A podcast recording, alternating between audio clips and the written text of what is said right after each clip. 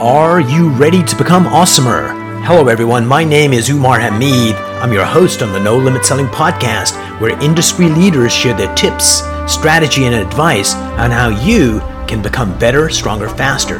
Just before we get started, I've got a question for you. Do you have a negative voice inside your head? We all do, right? I'm going to help you remove that voice in under 30 days guaranteed. Not only remove it, but transform it. So instead of the voice that sabotages you, there's one that propels you to much higher levels of performance and success. There's a link in the show notes. Click on it to find out more. All right, let's get started. Hello, everyone. Welcome to another episode of the No Limit Selling Podcast. Today, I have Brian Basilico here. He is a podcaster, he is an expert in sales and marketing, and uh, thank you for being on the show. Well, thanks for having me, Umar. It's a blast. So, sales is the easiest thing to do in the world. At the same time, is the hardest because you have to deal with your own mindset. Mm-hmm. Uh, kind of thoughts on that, like that duality of it. It's like you need something, I got something. Let's make a deal, and then then we've got our own stuff we need to deal with that gets in the way of us showing up powerfully. Yeah. So, your thoughts on that? That duality of it. Uh, Well, I you know the the concept is when when you're going to do sales, it's it's really understanding the end user and where they are in the journey. I always look at the sales journey, and I I call it from a lead to a prospect to engage to a purchaser, right? Yes. They're ready to buy. So the key thing when you're doing sales, and this is what I look at marketing, is where can I meet them in the journey so that when I do have that sales conversation that we're on the same page. So the duality becomes, you know, how can I get the messages to these people that keeps me top of mind until they're ready to make that decision? Absolutely. And what's really amazing is, yeah, I'm the best salesperson in the world. You don't know that. On the times I uh, I call someone and they happen to be in the market for it and they're desperately waiting for uh, I was just going to do that and and I seem like a genius at that. And I get this illusion that I'm better than I am. But you're right. It's you need to to connect with people, you need to engage with people and you need to be patient. I Mhm. was uh, coaching the sales team, and one of the salespeople had said, "You know, I finally got that guy to uh, list his house with me." Mhm. Uh, you know, I sent him another uh, uh, text message, and the uh, leader of the team said, "Well, how many text messages did you send?" He goes, 21. Mm-hmm. And he forgot all the other 20. It was just the 21st one came at the exact moment that he needed to take action. And a lot of salespeople think I'm going to annoy the person. No, you're not. They don't even remember you. But if you stay connected, that's how you win. Absolutely. It's all about how do you provide value at the time and the place where they're at. You know, so communication, I look at I look at marketing as basically the spark plug to the sales engine, right? Mhm. You, you're still going to need fuel. You have to have the product and service, but the bottom line is sales is what drives a business. That's how you Yes. make money. What marketing, a lot of times marketing is misunderstood as just an expense to try to get people interested in sales, when really what it is is a way to prime the pump to get people to stay aware of your product until they're ready to make a purchase. Yeah, and I think actually uh, sales is the superset. I mean, marketing is the superset, and sales is an element within it because marketing tries to figure out what products we need to create in the company, what the customers really want. We equip our salespeople to have the right tools to go out there and connect. And once the salespeople connect and get the sale, it's the marketing people that follow up to make sure, you know, did it live up to it? What do we need to change? What do we do better? So it's not that they should be competing with each other, but they should be supporting each other because they're part of the same system. Well, they are part of the same system, but unfortunately, especially in bigger companies, they tend to be in different buildings. And Yes. you're in Baltimore. So I'll give you a real life example that I think you can understand. I'm not trying to get political, but it, it really kind of explains it. You know, sales and marketing are two pieces of the same pie. It's part of our government, right? Mhm. It's called it's called the, you know, legislative branch. But the thing is, is that the House of Representatives represents the salespeople. They're the ones out doing forums and meetings with people, and, and they represent a group of people that's a smaller subset, right? They understand their Yep. audience a lot better. And so they put together a lot of um, a lot of great ideas, and, and so that's what the salespeople do. Now, the the Senate tends to be where legislation goes to die, right? You know, Yep. they pump all that stuff in, and it sits there. That's marketing. The problem is, is that they say, well, this is this is what we want. This is what we want. They're not listening to what the house is saying that their people want, right? They're looking right. at the bigger picture. So marketing tends to sit in its own house. Even when I worked at AT&T, the sales organ we had five buildings in the one complex and sales was in building 1 and marketing was in building 5 and you had to walk through all the other buildings to talk to each other when they should be on the same page. And the way I look at marketing is marketing should be driven by what the salespeople are telling you the your audience is saying. Absolutely, they got the finger on the pulse. Mm-hmm. So let's take the sales cycle.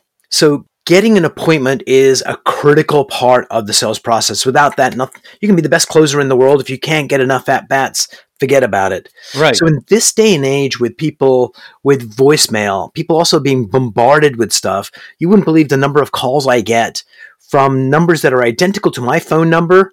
Mm-hmm. As soon as I see a number that's really close to my number, I know it's a spammer right. calling to do something. So how do we get appointments in this day and age? So let's say we're a let's say we're a training company and we're mm-hmm. reaching out to VPs of sales. How do we get their attention? How do we get them to actually have a conversation with us? Well, the simplest way to do that, number one, is connect up with them and don't try to sell them anything first, right? Just say, hey, you know, I, I'm interested in what you have to say. I've been following you on LinkedIn, let's say, or I've looked at your website. I just want to connect, right? And then the key thing that you have to do is you have to stay in their purview. So, how do you stay in their purview? You wish them a happy birthday. You talk about their promotion. You do something to engage with them on a personal level. What that does from a social media standpoint is the more you engage with somebody, the more the algorithm shows them your stuff. Yep. So the thing you have to do is be present, right? You and, and it's something that I do in business called the 10 10 10. What the 10 10 10 is you pick out 10 people, 10 minutes, 10 words. All right. Every single day, you reach out to 10 people, and all you say, and when I say 10 minutes, it's one minute per person. You can send them an email, you can send them a Facebook message, LinkedIn message, Twitter message, smoke signal, whatever you want to do. But the 10 words you say is, How are you doing? How can I help you? And if you reach out to 10 people a day, the average person will reach somewhere between 150 to 200 people a month.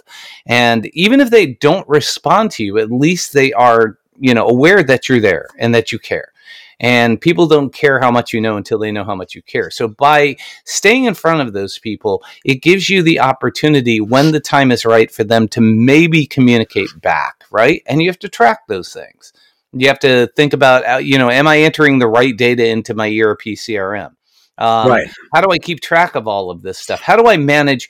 You know, people look at it as managing customers. I look at it as managing relationships. Absolutely. So once you've got the engagement, at least to, uh, hey, we should do something, let's do a presentation. So talk to me about presentations in this day and age. What's the best way to present? What should we focus on? And how do we create presentations that get people to move forward in the sales process? Well, I think the best way to create a presentation or do anything in marketing is is know the person that you're talking to and let them design the presentation for you. So ask them a bunch of questions before you give the presentation, then make the presentation answer those questions for them and give them an opportunity to be engaged in it. I don't know if you've heard of a tool called uh, um, Mentimeter. No, um, it's Mentimeter is a um, it's a it's something that I use in presentations. I learned it from somebody else. And b- bottom line, when I go in to present to a group, what I can do is I could pull the group. They could pull up their cell phone, and basically, I, I ask them, okay, what was the biggest challenge during the pandemic? Right? You just ask them to put in one word, and it creates a word cloud. Or you can go in and say, okay, who said uh, it was the kids? Right? And you can ask them questions. If you ask people questions and engage them, they're going to be much more involved in the process. Right? So that's so, the tool. So give me an example of a specific client you were working with and the interview you did before you did your presentation. What were some of those questions? Like give me a real life example. Sure. So real life example is I had a customer who came to me and said, "We're spending $100,000 a year. What the heck are we getting for it?" And I said, "I don't know." right this was before i got the the job so what i did is i said okay well let me go look at what's going on. And as i was looking at their process like how much are you spending on on google ads and facebook ads? What are you doing here? Uh, are you doing any ebooks? Are you doing any webinars? Are you doing any videos and what are you spending on those and why are you doing them and asking them the questions they basically told me what they liked and didn't like so when i went in and did the presentation i was basically echoing back every single thing that they told me and told them immediately how they could save 60000 of that 100000 and allocate it towards the things they wanted to do rather than spending it on what they were doing brilliant. And I think the thing people desperately want from uh, desperate housewives to mm-hmm. billionaires is someone to listen to them. Like truly human to human connection is like so important and so often overlooked by let me tell you about my fantastic thing. Exactly. And, yeah. more so today than ever before because we're all we're basically starved. I mean, I went in the other day for a doctor's appointment. They said you haven't been here in three years, and it's like, yeah, I haven't been here in three years because there's been COVID. I couldn't right. get in, right? So you know, now I was able to go in finally, and and that you know, after we started talking about it, it was amazing how that time had passed. You oh, know, brilliant. people are just hungry for communication, for human interaction. So the more you can interact as a human and not as a robot, the better off you're going to be.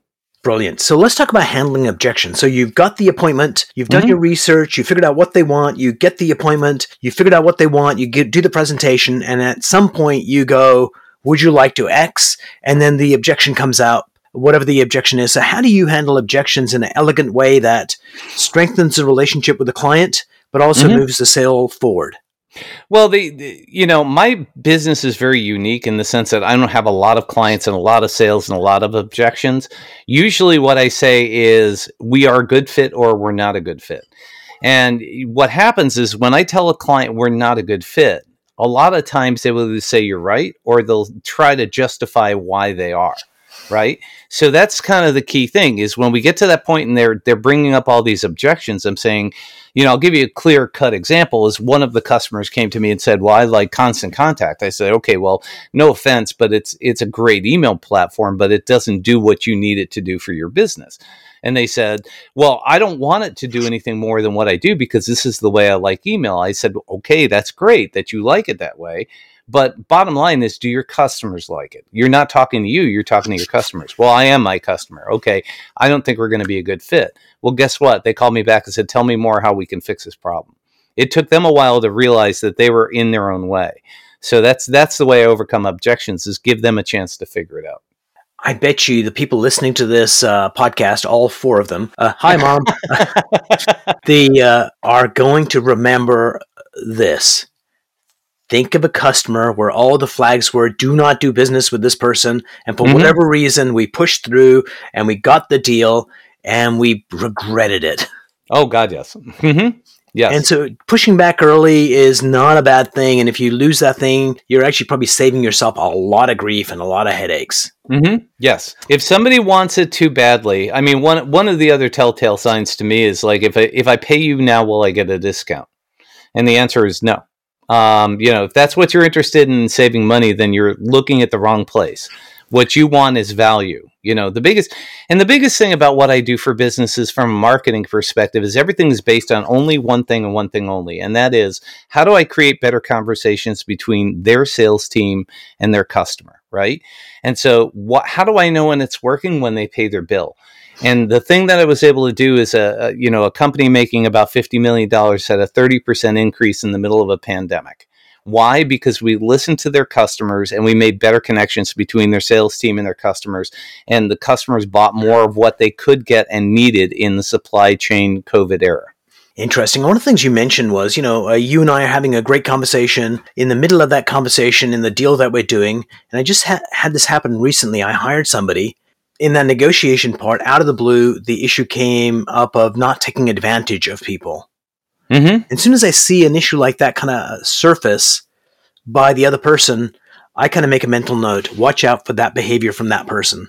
Yes. And sure enough, it's been two weeks, and every single promise and deadline that was promised has been ignored. Mm-hmm. And it was like, so if you're doing a negotiation and the issue of trust or fairness or something comes up out of the blue, then just put a red flag up and go, okay, I'm going to monitor this really, really closely. Yes, I bet you could read that in their eyes, can't you? And you can mind read that whole process. Absolutely. so, if you're uh, listening to this, we actually did a podcast uh, a couple of days ago where I was teaching uh, Brian how to use uh, reading eye movements to uncover what people are thinking. And we're going to actually put a connection to his podcast in the show notes here so you can go find it. So we get to the stage of we're closing the deal.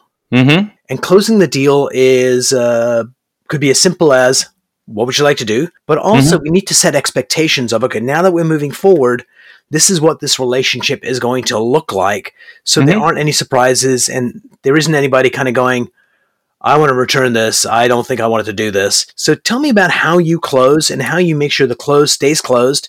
And more so, it sets the stage for a really beneficial relationship between you and your clients. Well, one there are two key things that I tell my clients up front. Number one is there's no refund. Well, yeah, there's no no. Actually, there is a refund. I give yeah, yeah, I give refunds. The bottom line, I have a very simple. Oh, I'm sorry about that. So I have a. Speaking of which, that was one of those calls that you were talking about. but one of the things that I do is I tell my clients, "Here's the bottom line: I have no contracts. So you have nothing to worry about. You're not going to be stuck with me for a year. It's a month to month thing. If you're happy, pay me. All right. If next month you're not happy, then pay me and tell me you're done. And if you're really unhappy, don't pay me for the last month. That's the way I work with my clients. Smart. So they know. Me too. They know 100% that they're they have no there's no long-term commitment. They're not stuck in something. The second piece of it is is I tell my clients I have two expectations from you. Number 1, you're going to show up every single week for a meeting and you have to show up for that meeting or reschedule it. But we have to have that meeting every single week so that we can realign our expectations of each other. So you know they know they only have to commit to four meetings, right? And uh, and they have to live up to their side of the commitment. And I let them know if you don't live up to your side of the commitment, then I will fire you. Right. So that's the key. So the expectation is I will deliver on my end. You have to deliver on your end. And we have this mutual agreement. Now, moving forward, we'll figure out where it goes from there because the world is fluid, right? So we have to be able to adapt to each other and figure out the best way to work together.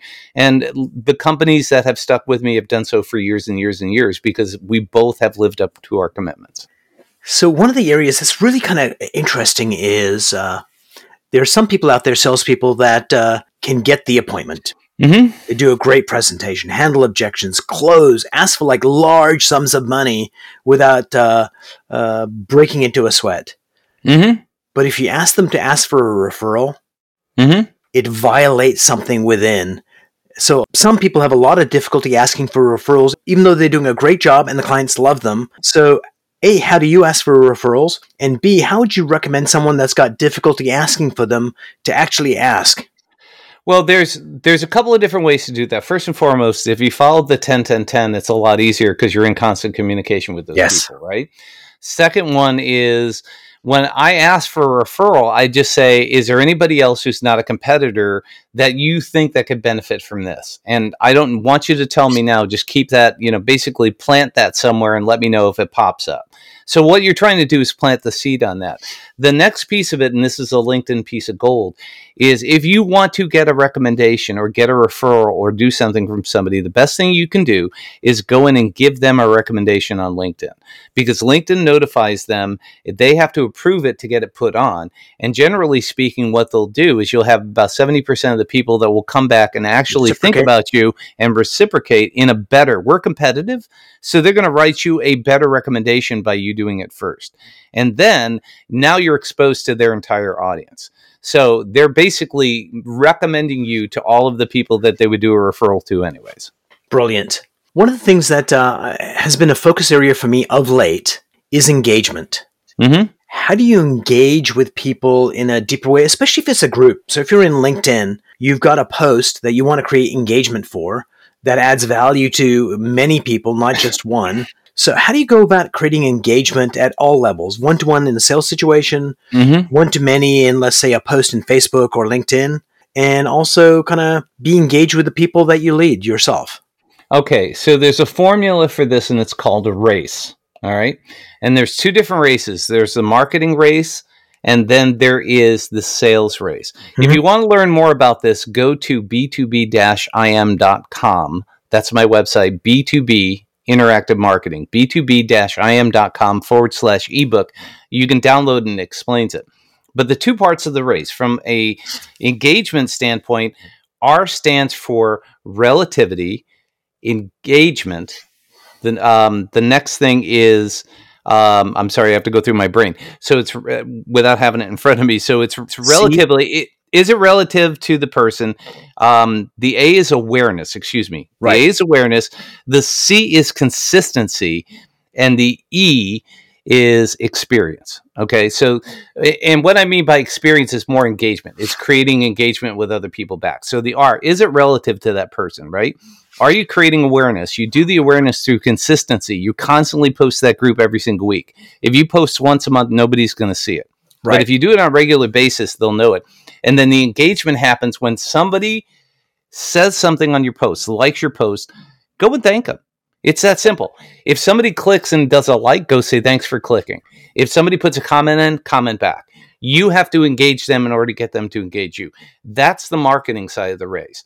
The other side of the race, the sales side, is R's relationship, A is authority, C is cons- commitment, and then E is experience.